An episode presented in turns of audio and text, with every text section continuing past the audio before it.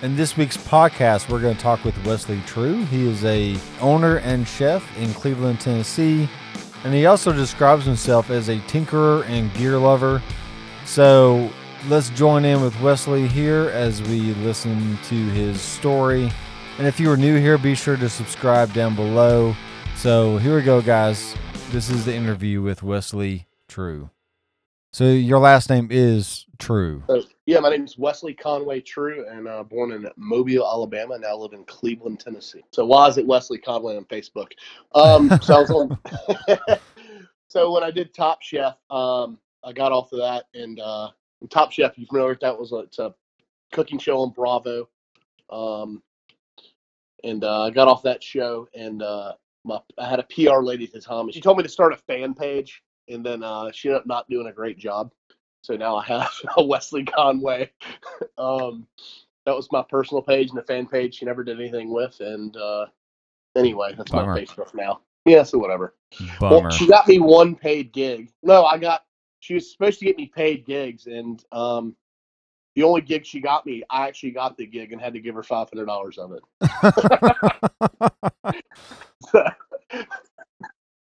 well, that sounds about how most gigs go sometimes. Yeah, man. Um, so yeah, uh, been in I guess music uh, probably twenty years, but I've never really taken it seriously up until about a year ago. I mean, the reason I you know I played guitar a little bit in college, just enough for you know I could play like one song and sing. Actually, actually can sing pretty well. My my brother did like musical theater and did Broadway and stuff like that, so it's in the family. But I played guitar and sang just enough to be able to, you know, talk to a girl in college, and that was probably about it. And I never Yeah. really took it. I always had a guitar, I always just messed around with it. Um, I got infatuated with uh, the gear, which was just, I guess, partly because I was kind of, you know, back, you know, I- I was, you know, I always wanted a Les Paul, but I was like, I just can't spend twenty five hundred dollars on a Les Paul. I'm gonna figure out how to build one, and I'll send you pictures of it. And Oh, that's cool. And so my guitar um, is my main guitar is a Les Paul Wesley model. Nice. Because it's, it's custom made, right? Well, it's actually got a kind of cool story. Um, you know, I spent literally a year de- researching how to build this thing. So, um, I spent an entire year researching how to build this thing, and I bought wood, a mahogany that was from a guy who worked for me, and he had it, and his father gave it to him or something like that. So the wood was actually from like 1960s, the mahogany. It was, I mean, a really old piece of wood. And I took it to my my uh, father-in-law's shop and just I bought plans. I built all these jigs, these you know these routing guides, and I built about an 85% of a Les Paul. And there was a, and I got to a point where I just couldn't build anymore unless I spent a lot of money on equipment. Like I didn't have a, I couldn't cut the fretboard. I couldn't do. There's just things I couldn't do. Right. And I found this guy named Bruce Bennett who had a blowing up on the internet in a very big negative way a few years ago. He used to build, he, he built, uh, I think, Backlund guitars. He's a very, very good luthier. But he, uh, his business went bankrupt. And I found out about this. He went bankrupt right when I sent him my guitar. Like he was owing all these guys money. Um, anyway, he finished building my guitar for like 400 bucks. He did about 20% of the work, reset the neck. I sent it off to a guy to get painted. They painted in, in nitro. And right when it got sent out, got finished, I lost the job. So it set in this guy's shop for a year. And Just because you didn't have the money to pay him or something? pay, or- yeah, uh, it, it's it's kind of. I mean, the store. This is literally over like a two year time. yeah. So I mean, that, this the, just the store on the guitar would take a half an hour. Um, No, that's all right. Of why it ended up taking so long. Anyway, a long story short, the guy painted it in Pelham blue. He had a, chi- a paint chip uh, color book from 1960s Cadillac. It's the exact Pelham blue from the Cadillac. I eventually gave the guy got guys money. He sent me the guitar. It right when I started putting gear on it, he did like a really old nitro finish on it. It just started cracking everywhere. So it looks super cool. Um, I still pick up Gibsons today. They don't feel as good. I, I filed the neck like really super thin on accident, so it's like a super thin like Gibson neck. Um, my old boss, uh, Ford Fry, has like 20 restaurants. He's got all these vintage guitars. Like I was working on the guitar one day and broke the pickup, and I was like, "Oh God, I had no money. I had no money." And literally, I'm in Flor- Florida. You know, literally 30 minutes after I broke the, the pickups, my boss, my old boss, texted me. He's like, "Hey, do you want those uh, David Allen pickups?" I was like, "Yeah." Yeah, give them to me right now.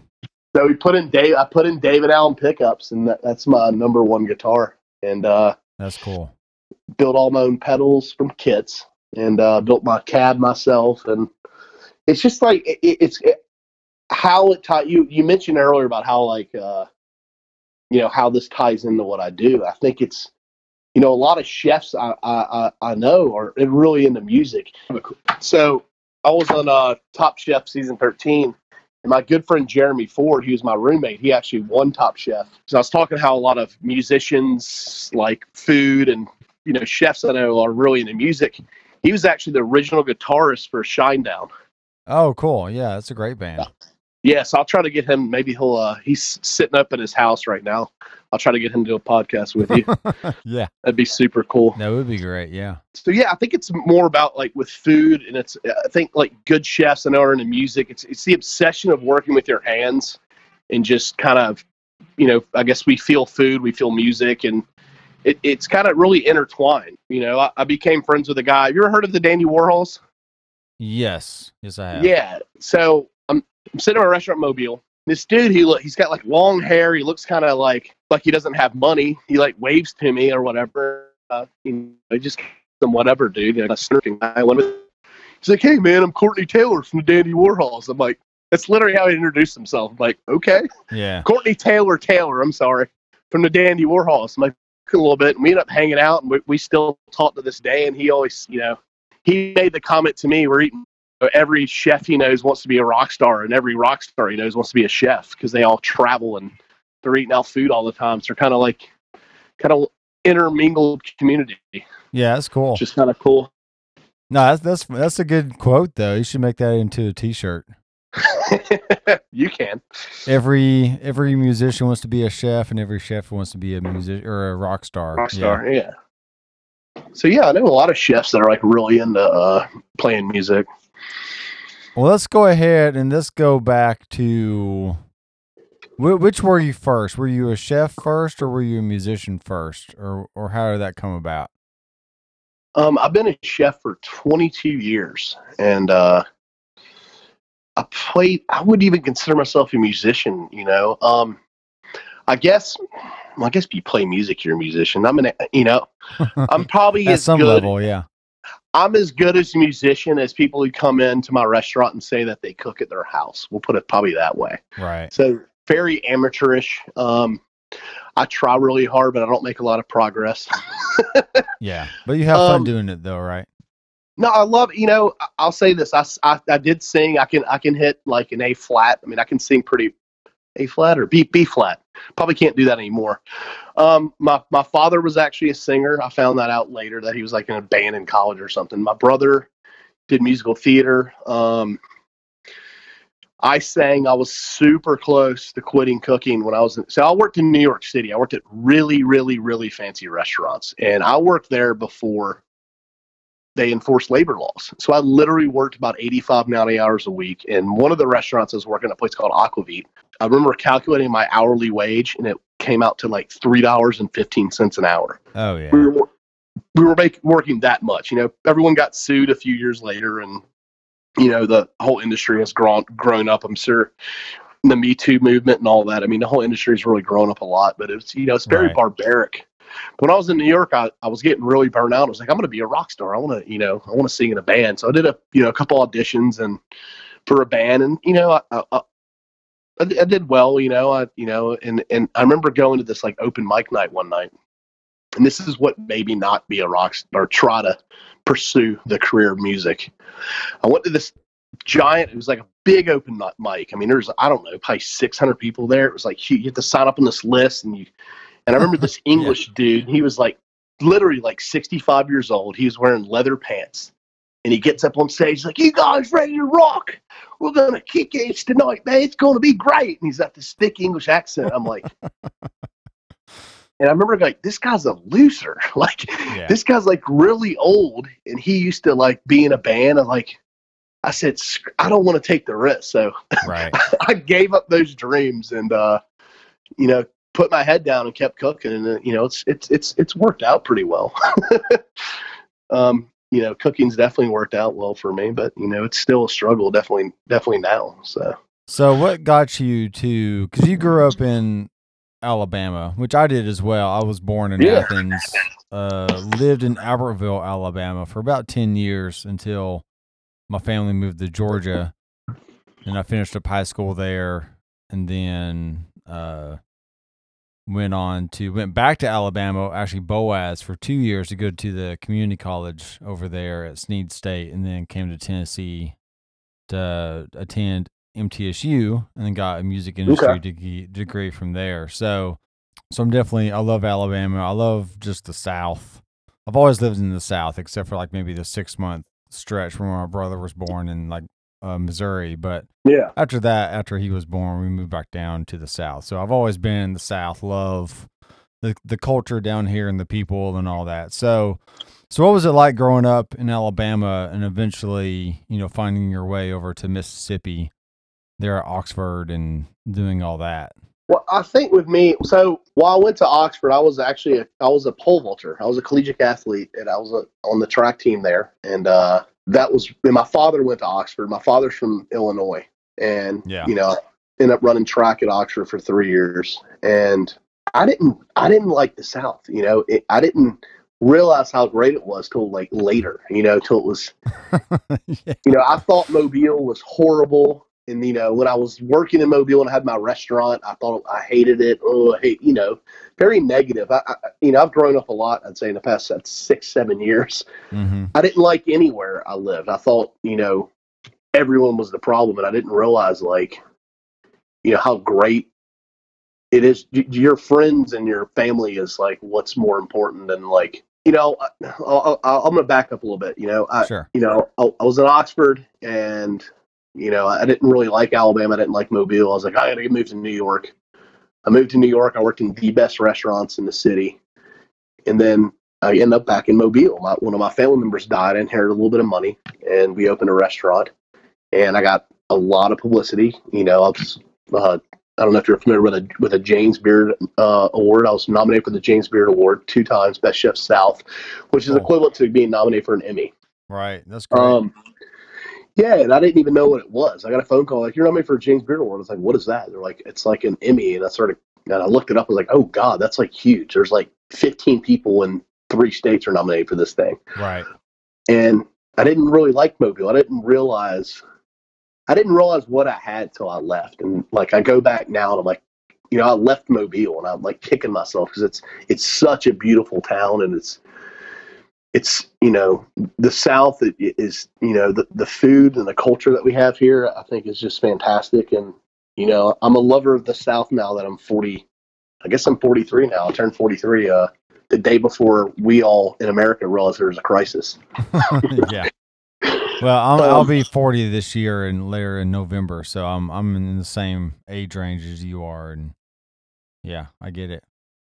Yeah, but it's it's it's good, man. I mean, I think the South is good, and So how does how does one get nominated for a James Beard Award? I mean, do you make the best steak? I mean, or what? I mean, how does that come about? well, there's a couple ways. The majority way now, which I'm not a huge fan of, you know, I'll just say it anyway. A lot of it's political right now. Right. Um, I uh, I was the new kid in town. I'll say in town, like in Alabama.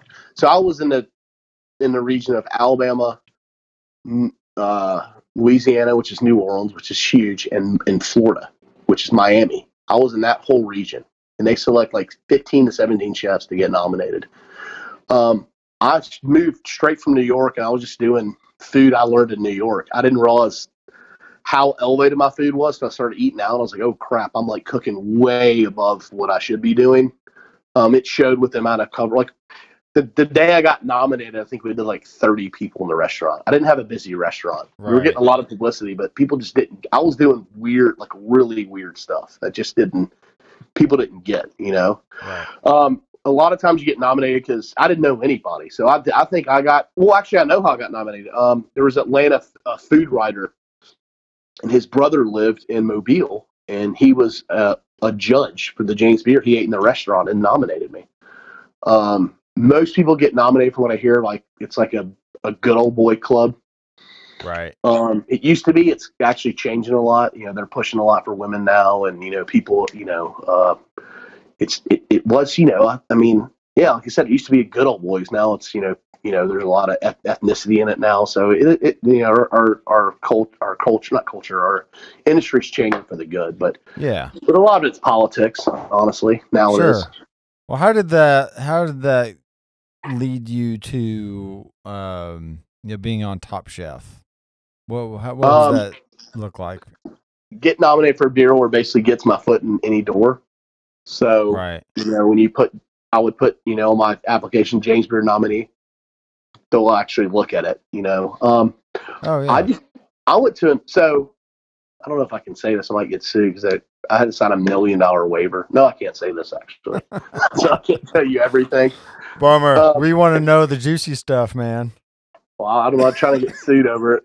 They probably won't do anything. Um, a, a, lot of people who get on Top Chef, they like know somebody or something. That you know, I I made it all the way from an open interview to on the show. Took two years to get on it.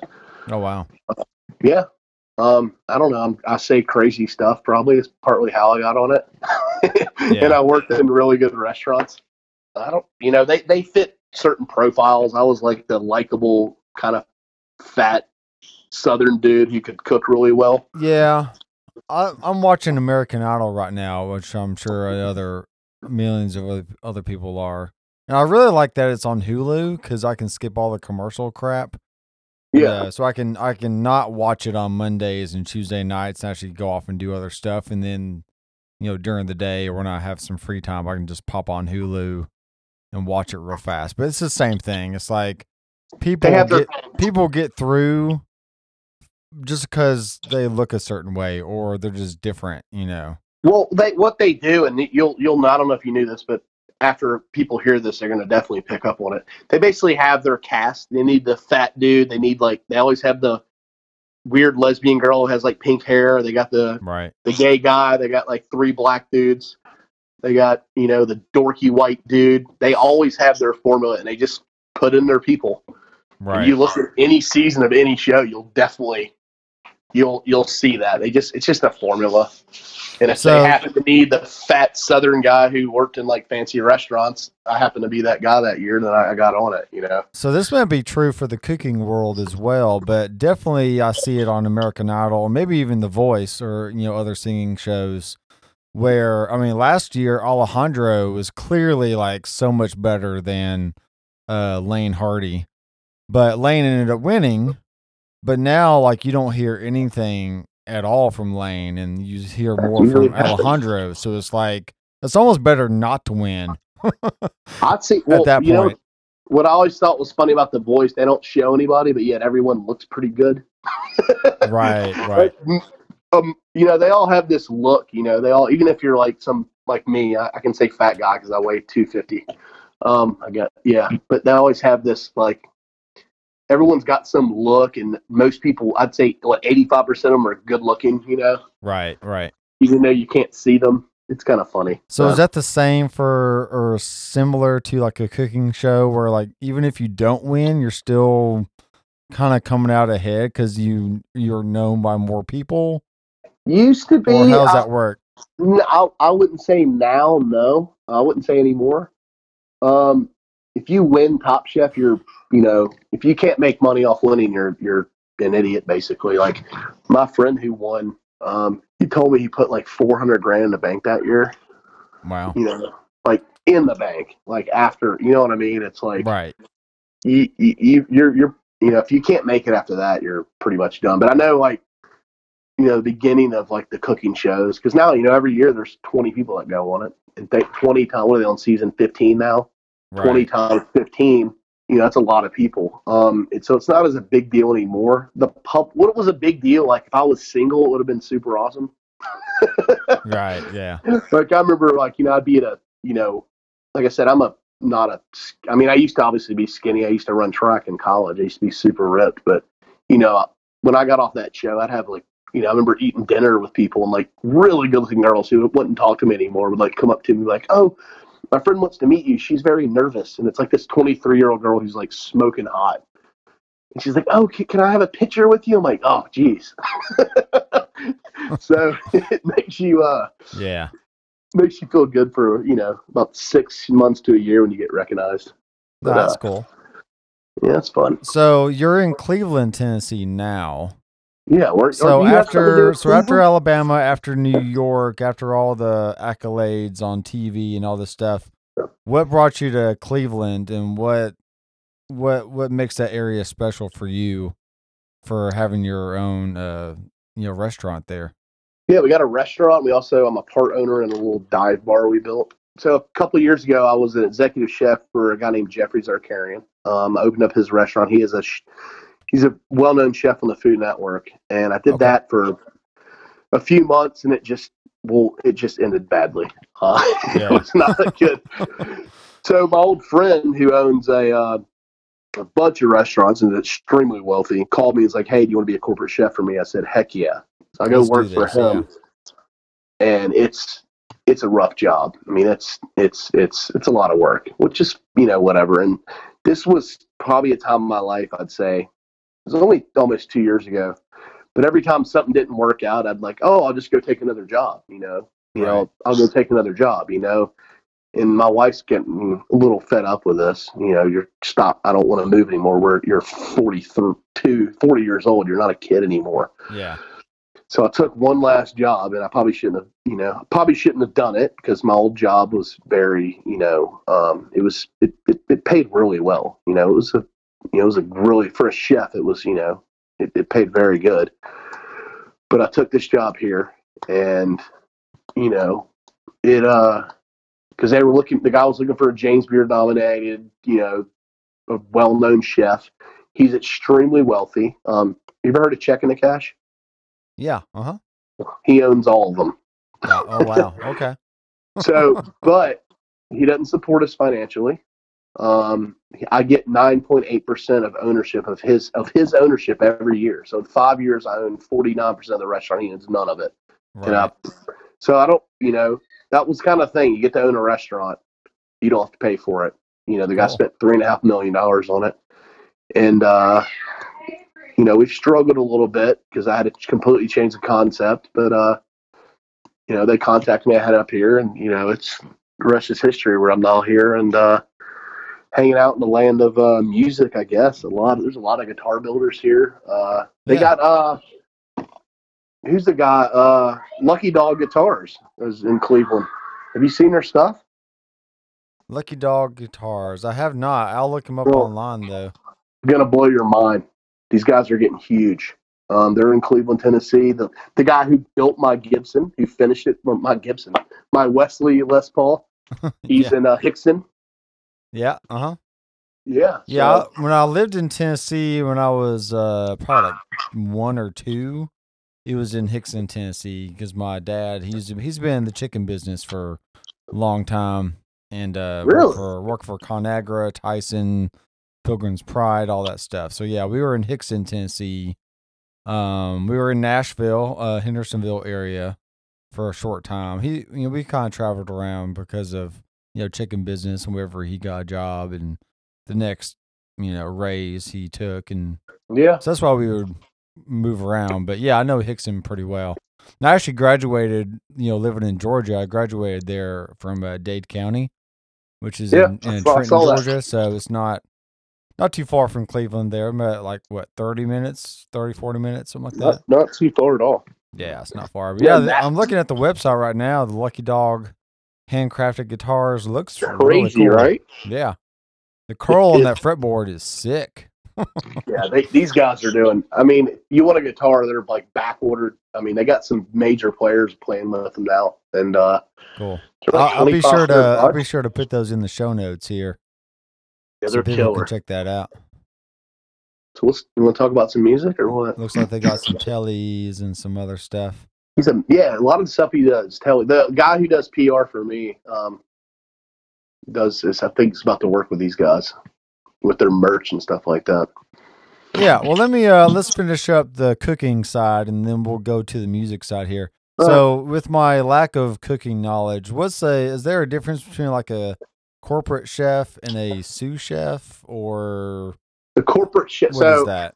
I've been a corp. A sous chef's a dude, basically a guy who works for the executive chef. Okay, Um, corporate chef. It's typically uh, like I was a corporate chef in my last job. I was over a few restaurants. okay, Um, you got executive chefs or chef de cuisines underneath you, and they typically have sous chefs underneath them. You know, we're actually we switched to all to go a week before everyone did in this town, and uh, we're very blessed.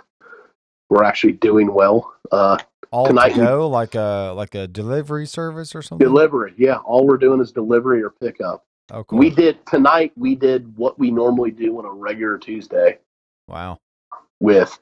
No, I don't have a sous chef anymore. He actually put his notice in right before all this stuff happened. With Wow. me and like two cooks and like my wife. My wife, I've been working with her forever um, in the restaurant business. Oh, great. That's good. So we actually might uh, in Tennessee allows alcohol to be uh, to we can sell mixed drinks temporarily to go, which is Oh, that's cool. regardless of what you feel about alcohol. 'cause I know a lot of people around here are like anti-alcohol. Um, right. You know, it was Jesus' first miracle, so I'm drinking red wine right, right now myself. Yeah, I'm I'm fine with it. Um, I, I I've never really. I mean, I've si- I've tried alcohol like a few times, just like sipping it. Um, and when I toured Europe with my band Feedback Revival, it was really the first time I actually like like tried wine and stuff, and like it's just not my taste. God, my wine. My wife's a certified sommelier. I just love wine. It's just That's cool. super delicious. Yeah, I'd rather have a good root beer or chocolate milk. That's just my that's my thing. But Well, I probably wouldn't be fat if I uh, went down that route. yeah, that's all good. All right. Well, we got a good background on your uh Cool. your your growing up and cooking and all that. So um so yeah, well, let's let's let's talk about your journey through music and uh so you talked about your custom guitar, your Wesley uh, Les Wesley, let's Paul, right? And I got a Wesley Telecaster as well. Oh, cool. But I do the font, and uh, I got the Wesley. I found a dude who did a Gibson font, so he did Wesley in Gibson font. Then I got to do Oh, nice. got to do Fender font. You find them on Etsy. It's like seven bucks. I mean, obviously, these guitars are worthless because they have my name on them, but I have a Wesley Telecaster that's the same Fender font. It says Wesley.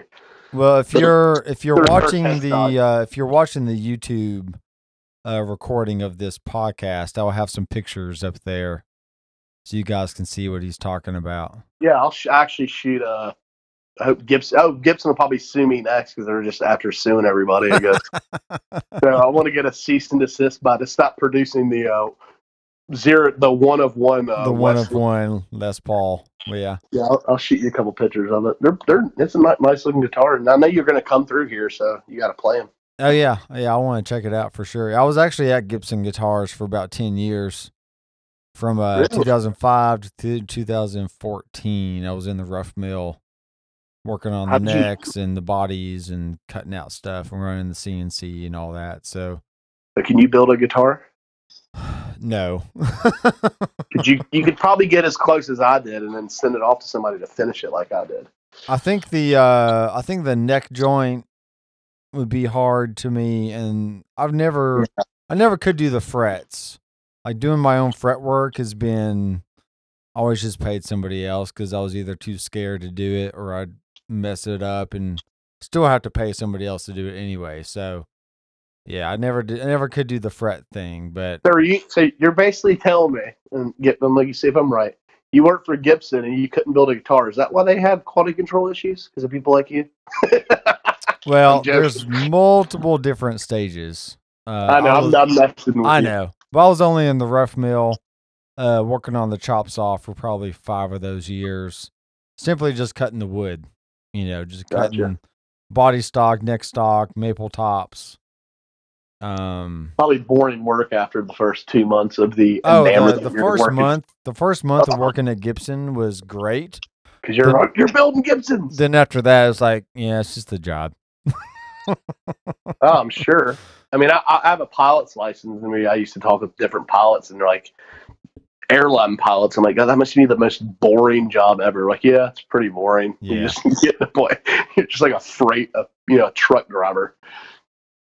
So you like building custom guitars, and you've you Well, you've, you got some equipment in the garage, or No, my father. So what I did, you know, I built, you know, like I said, I built a few pedals, and I built like my little box for my, you know, my speaker cab, which weighs like 600 pounds, but it's it's pretty awesome. And, and uh, well, I built it right. You know, it's it's Yeah. nice. It's the birch plywood and all that. Um, I built this. My father-in-law. So I only built a few times. You know, the telly I actually didn't build. I was gonna build that, but the guy locally, um, he's a luthier. He was gonna let me build it with him, and he's like, "Oh, but your insurance company won't won't let me uh, do it." He didn't. ch- I mean, he charged me. I don't know, less than like two hundred bucks to build a solid walnut. It's two piece sandwich top walnut. But when you see it, it's it's ridiculous. that's Um, cool. but it's it, it's got a P90 in the neck, and I pulled one of the magnets out because it was too loud, and I read about a Fralin made a P45, and that was like one way to lower the output. Let's pull one of the magnets out of the P90, Oh and I did it. I did it, and I didn't change the tone of it, and it matches up with the ten the uh nine nine point eight k uh Telecaster uh bridge pickup. It sounds great, right. and it's got a neck from China that I paid twenty six dollars for.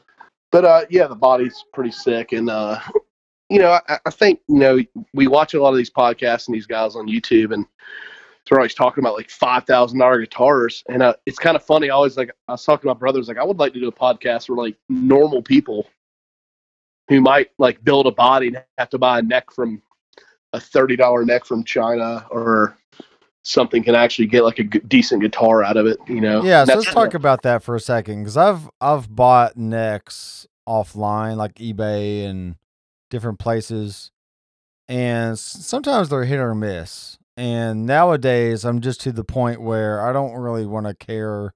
I don't want to take the time to piece together a guitar. I just want to buy it like it should be, like right away, and just play it. You know. But So you, don't, you, don't like screw. See, I like screwing with stuff. yeah, I mean, it's just part I, of the I- allure I was that me. guy for a long time where, like, you know, like I said, I would buy a neck. I would, I would try to mod a, a Squier Strat and change stuff, and it's just like, just forget it. Was that because of you know you're in a different financial place than where you were, or or is it because I think it's just just- time. It's just time is money?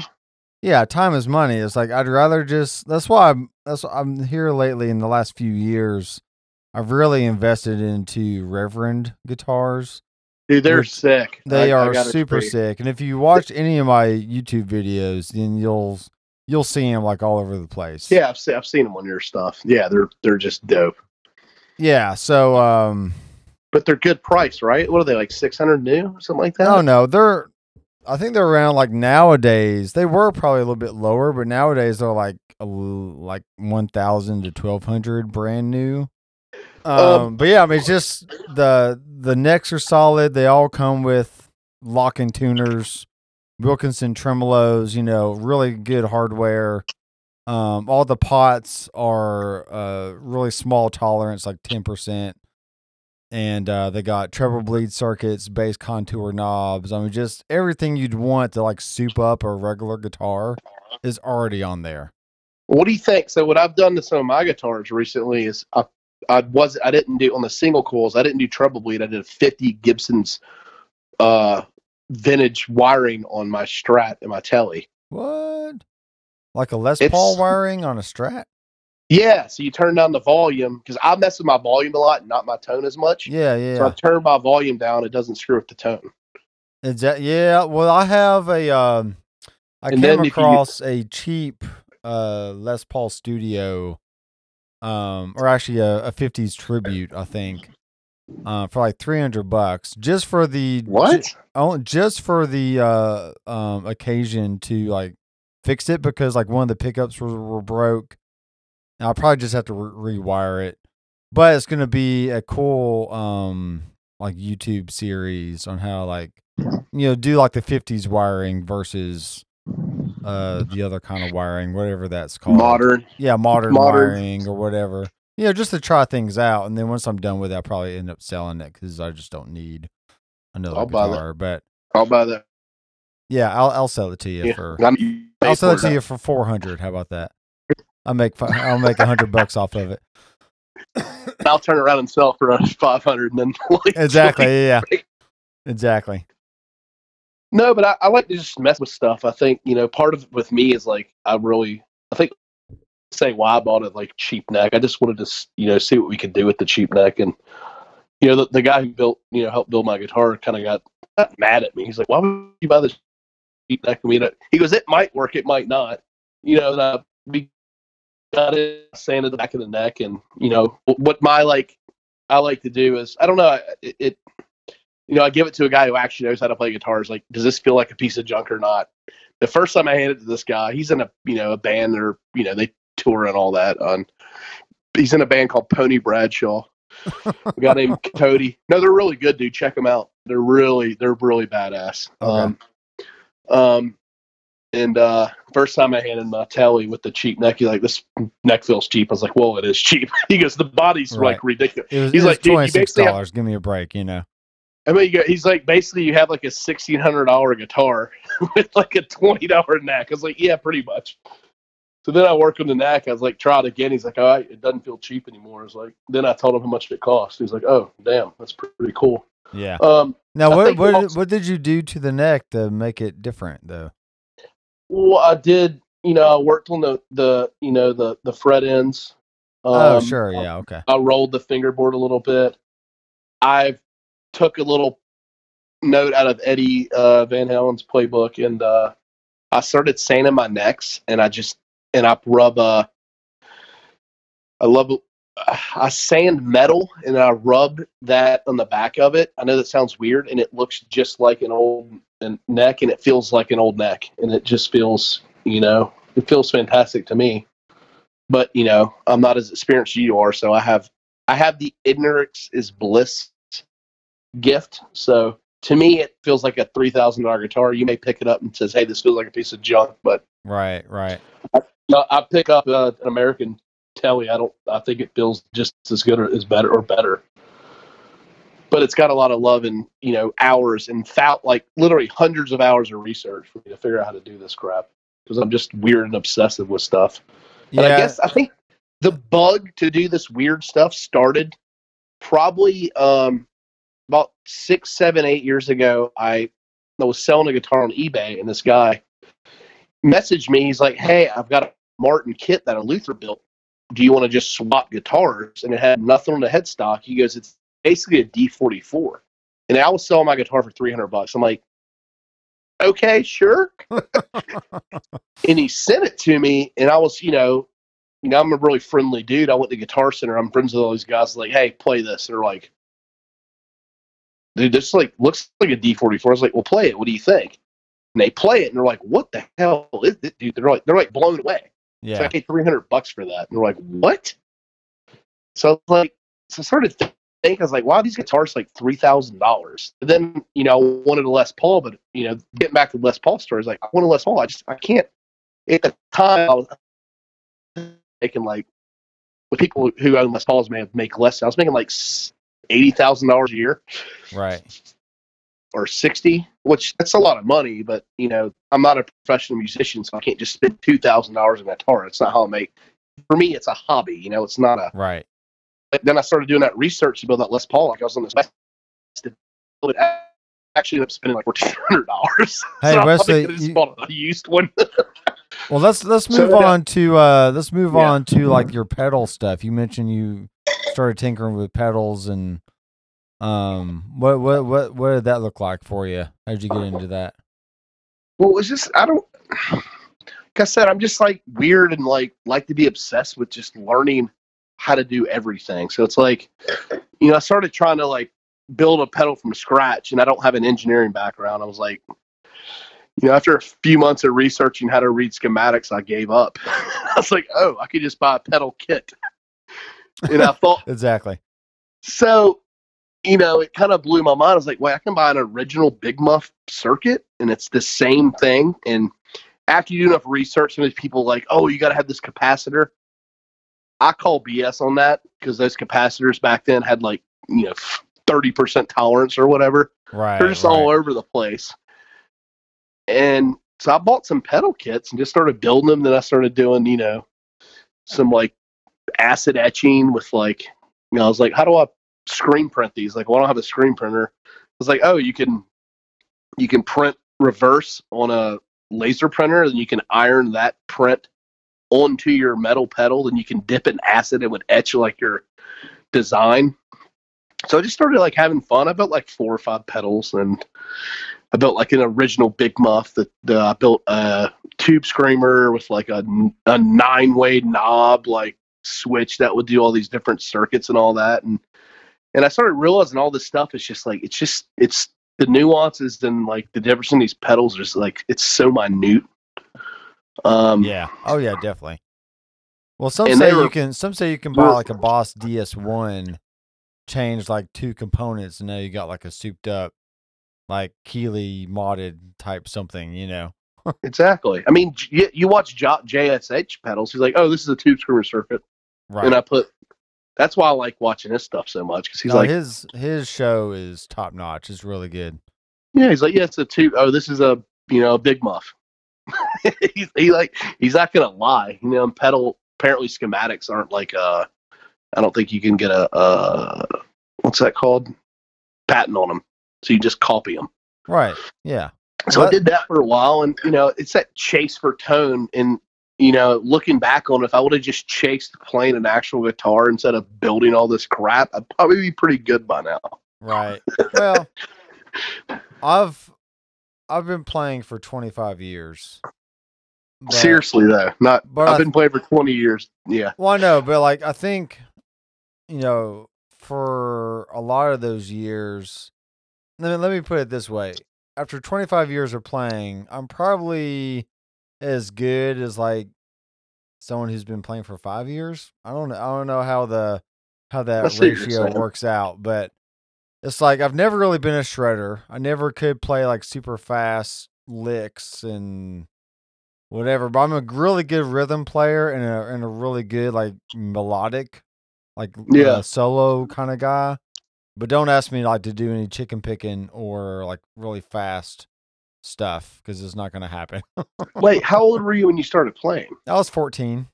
Typically, you see people who can like shred and stuff. They're like, you know, kind of the kids in high school that you know got picked on, and they just sit in a room for like 15 hours and just play guitar non non-stop and just Yeah. you know I don't I know. Maybe maybe they're maybe you have to have some certain chromosome that makes you like super fast. I just don't have that. I don't know. I don't know how it works. Yeah, I mean, I would I would play I would play a lot. You know, I would play a lot, but like it would be like Skynyrd, and you know, I'd learn some some Zeppelin stuff and some So Eagles. Freebird- yeah, Freebird Freebird. was your yeah, that was the first thing you learned how to play. That's All the that. first thing you have to play when you're in the South is Freebird, right? Right. Well, I was in a band in high school.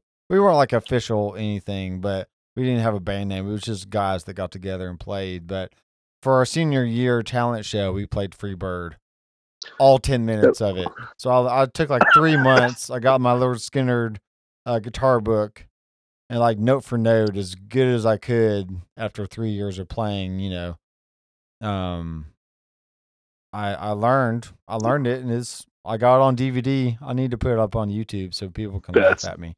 That's sick. But it's pretty So what- fun. So I'm sure a lot of the head rush guys are wondering when, when's the head rush talk happening. Like on So this what- on this podcast or just I don't general? I mean, you're known for head rush stuff, aren't you? Or is that so? Yeah, what- so that's- that's- why the obsession with head rush? I know you put out a video why you liked head rush.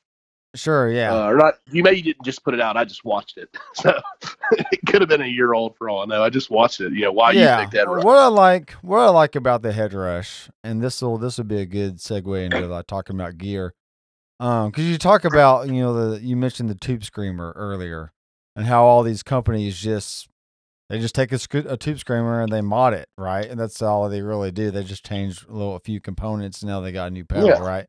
Well, what I like about and this is this is what people who have like the Helix and obsess about the Helix or an XFX or whatever else is like, oh, I got thirty different overdrive pedals.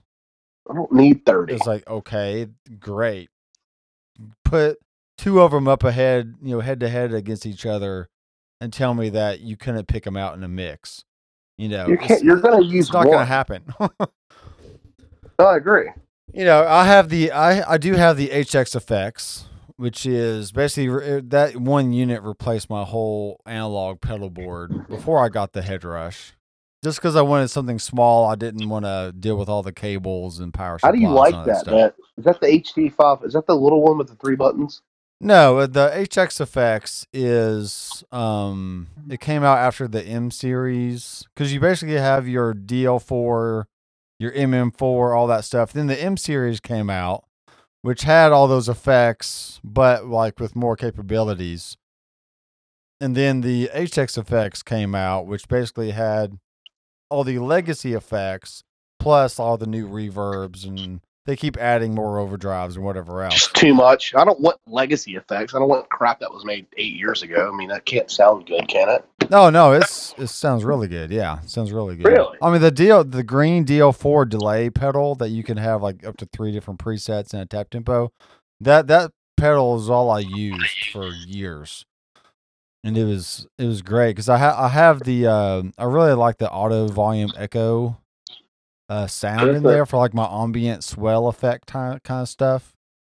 Oh, I really liked your head rush. I downloaded your preset last week, by the way, and I really Nice. liked your uh, your church stuff. is Yeah. pretty awesome. Yeah, that's swell that's why I used the. DL4 because I played a you know worship band at church and had that ambient sound going, and um, whenever I upgraded to a new Line Six product, I kept Line Six on my board because I had to have that one sound, you know.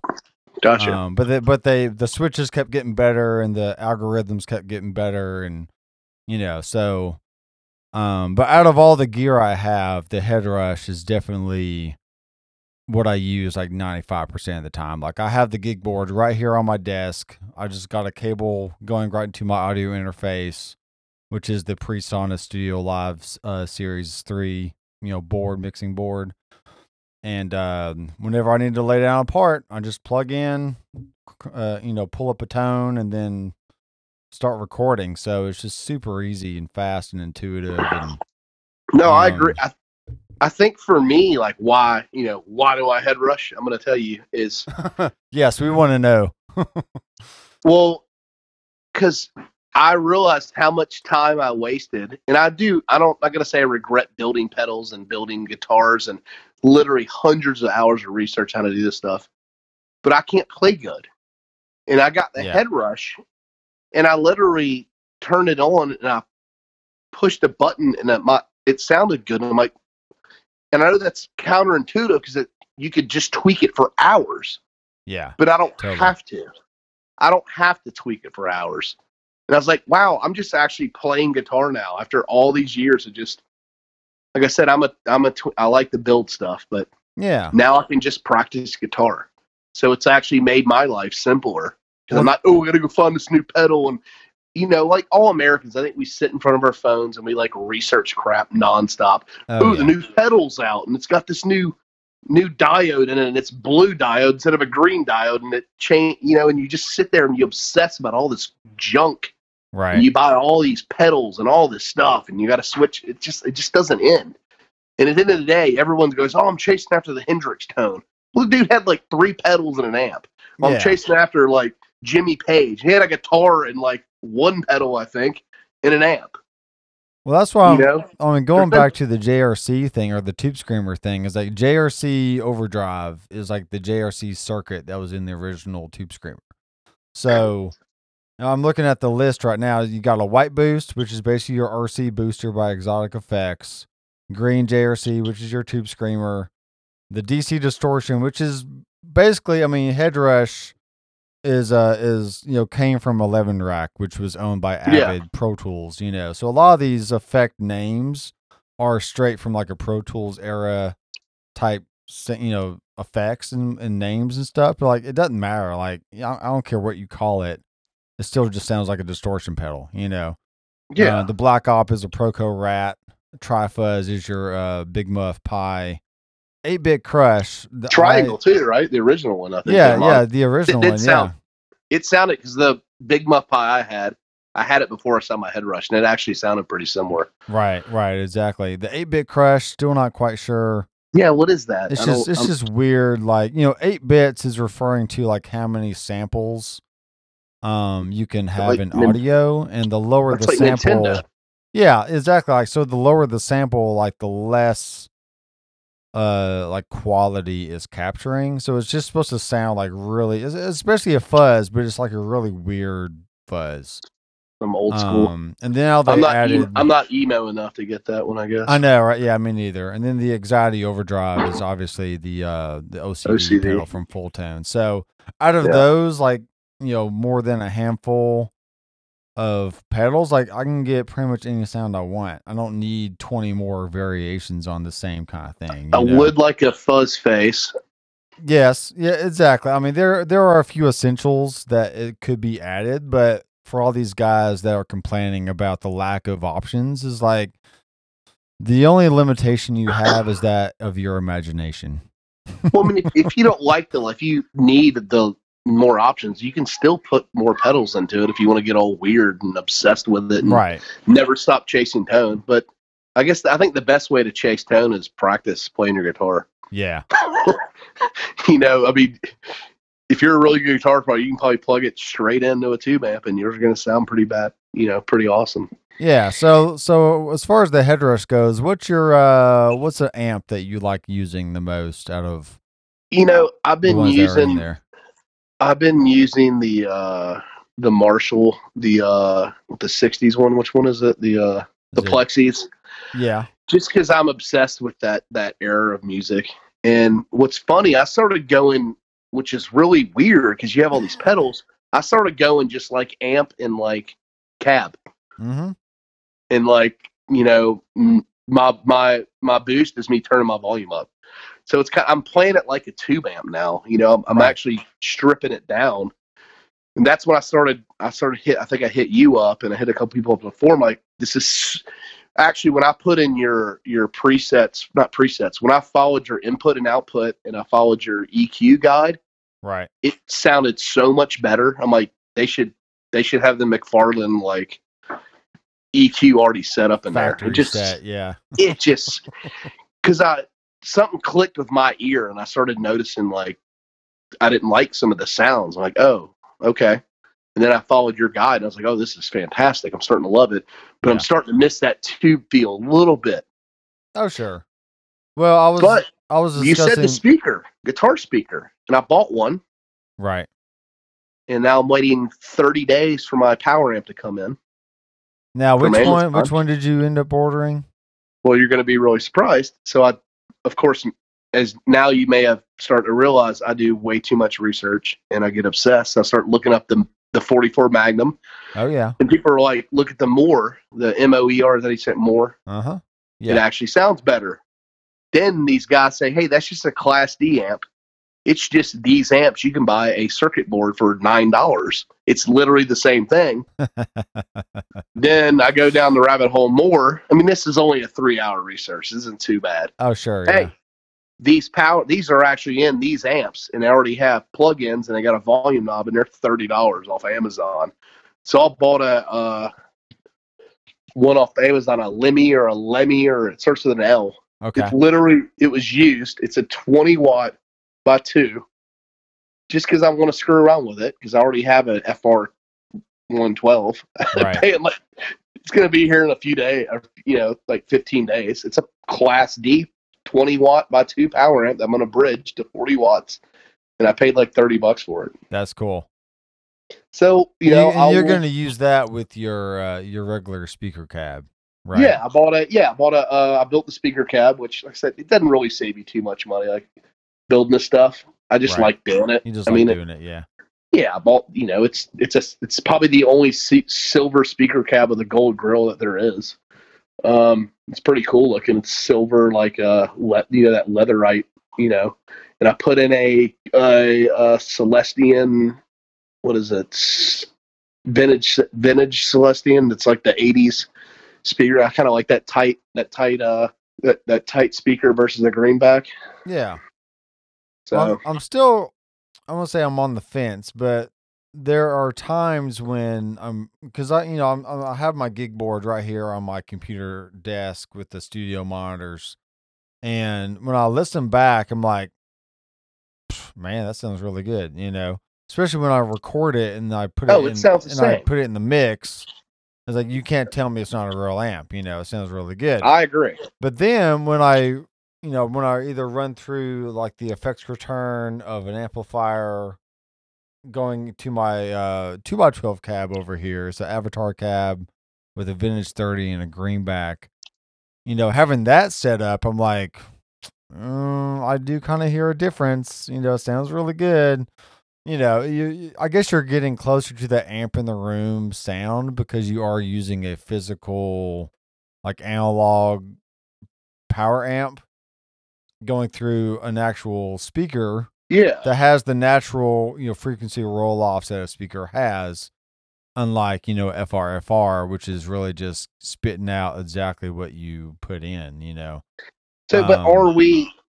I mean, is it the fact? Are we just older and like you know, my kid's never going to actually read a book. You know, he's he uses an iPad. Right. so if yeah, I, you know, and I hear people our age and older like, "Oh, I only read books. That's how it's done." Right. You know, or is that the same thing? Just because. is it is the is the tube amp the books of uh is it like a book versus an ipad i I, guess. I mean, because I mean, I love. Don't get me wrong. I love the 108 speaker, or even the one or the 112 speaker, like you have. I mean, the headrest speaker is great. If you use any other FRFR speaker, I mean, any of them are going to get the job done. But still, there's something about playing through an amp and a cab, but having the headrush as your front end. You know, having it as the preamp, but having your actual head as like the uh, the power amp section running through a physical speaker like there's still something about that setup that just it it it, it yeah it does it for me I think what there. I- I think what I'm probably going to do within a year's time, I'm going to build a tube power amp. Yeah. And go That'd head be cool. rush into tube out power amp into speaker. yeah And then could you tell a difference in room? What do you think? yeah Do you think you could tell a difference in room?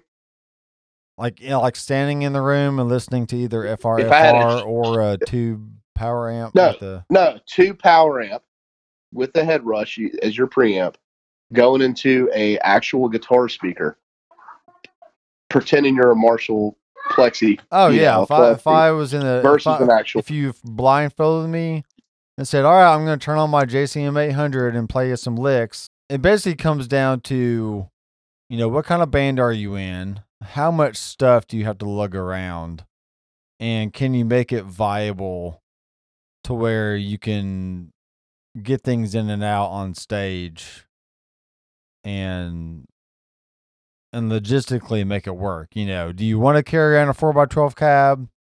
and a, and a power amp, great. If not, then just get a Headrush FRFR, which is way lighter and smaller, and just go that route. Or you know, if you're like, you know, I would say you're in this camp. It's like if you're just a average musician that just wants to play at home, which is probably most of mu- music yeah, sales. I would say. you assume. can have whatever setup you want. If you want a full stack with a Marshall head, go for it. You know, because you're not you're not going to be carrying that around to gigs. What about this too? Like you've told me, I think you sent me a message once. You've had 30 amps. Yes, uh, I've had 30 different amps. Uh, I think three of those were probably solid state amps because I have a lot of quilter. I've had some quilter amps in the Yeah. past. Uh, So how much money have you wasted? Oh, so much. I probably could have retired early from all the money I've spent. So what's what's even put it this way too, and this is one reason why I have head rush. I'm going to keep it at least for another year, regardless of what happens, is because when you're somebody like me, you know, how often do you get to play a plexi or this amp or that amp? I think you could really try out your sound if you really wanted. Let's say you're a tube lover. You're like, I love tubes. That's the only way to go. You can buy a head rush for used 400 bucks right now. Probably with the coronavirus, probably get one for 300 bucks. Right. You could buy that. You could try out all these amps and play all this stuff. And like kind of maybe see what you really like. If you really are that, really want that tube feel, you could do that and you could sell it. And you could buy like that tube amp and that speaker, and you kind of figure out what you want. Yeah, You know, I've, I've heard that argument from a friend of mine. Um, his daughter was big into playing with other people, and you know, and just and just getting over that hump of like learning what different effects sound like, yeah, and what they can do for you. I was like, yeah, just get a digital modeler, and because he got one of those M series, like the M13 from Line Six, because it did have all the different Line Six effects in there, and he was like, all right, here, daughter, just use you know play with this and figure out what you like and then you can go buy the physical pedal after that you know instead of wasting all this money buying hundreds of pedals and then realizing you don't like any of them you know I mean they're so they're so close. I think with that sound like a real amp. I just think it's.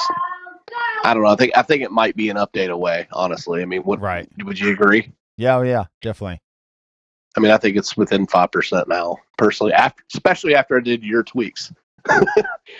yeah So, or even even Rhett Shull a few weeks ago on his channel he talked about how to take your Kemper or your Helix and kind of do a few tweaks here and there to make it more in line with like what a tube amp would sound like and Good. I saw that video. I mean, it's it's like you said, it's it's like five percent difference. I mean, you're so much you're so much farther down the road than even you were like ten years ago or even five years ago with this modeling stuff.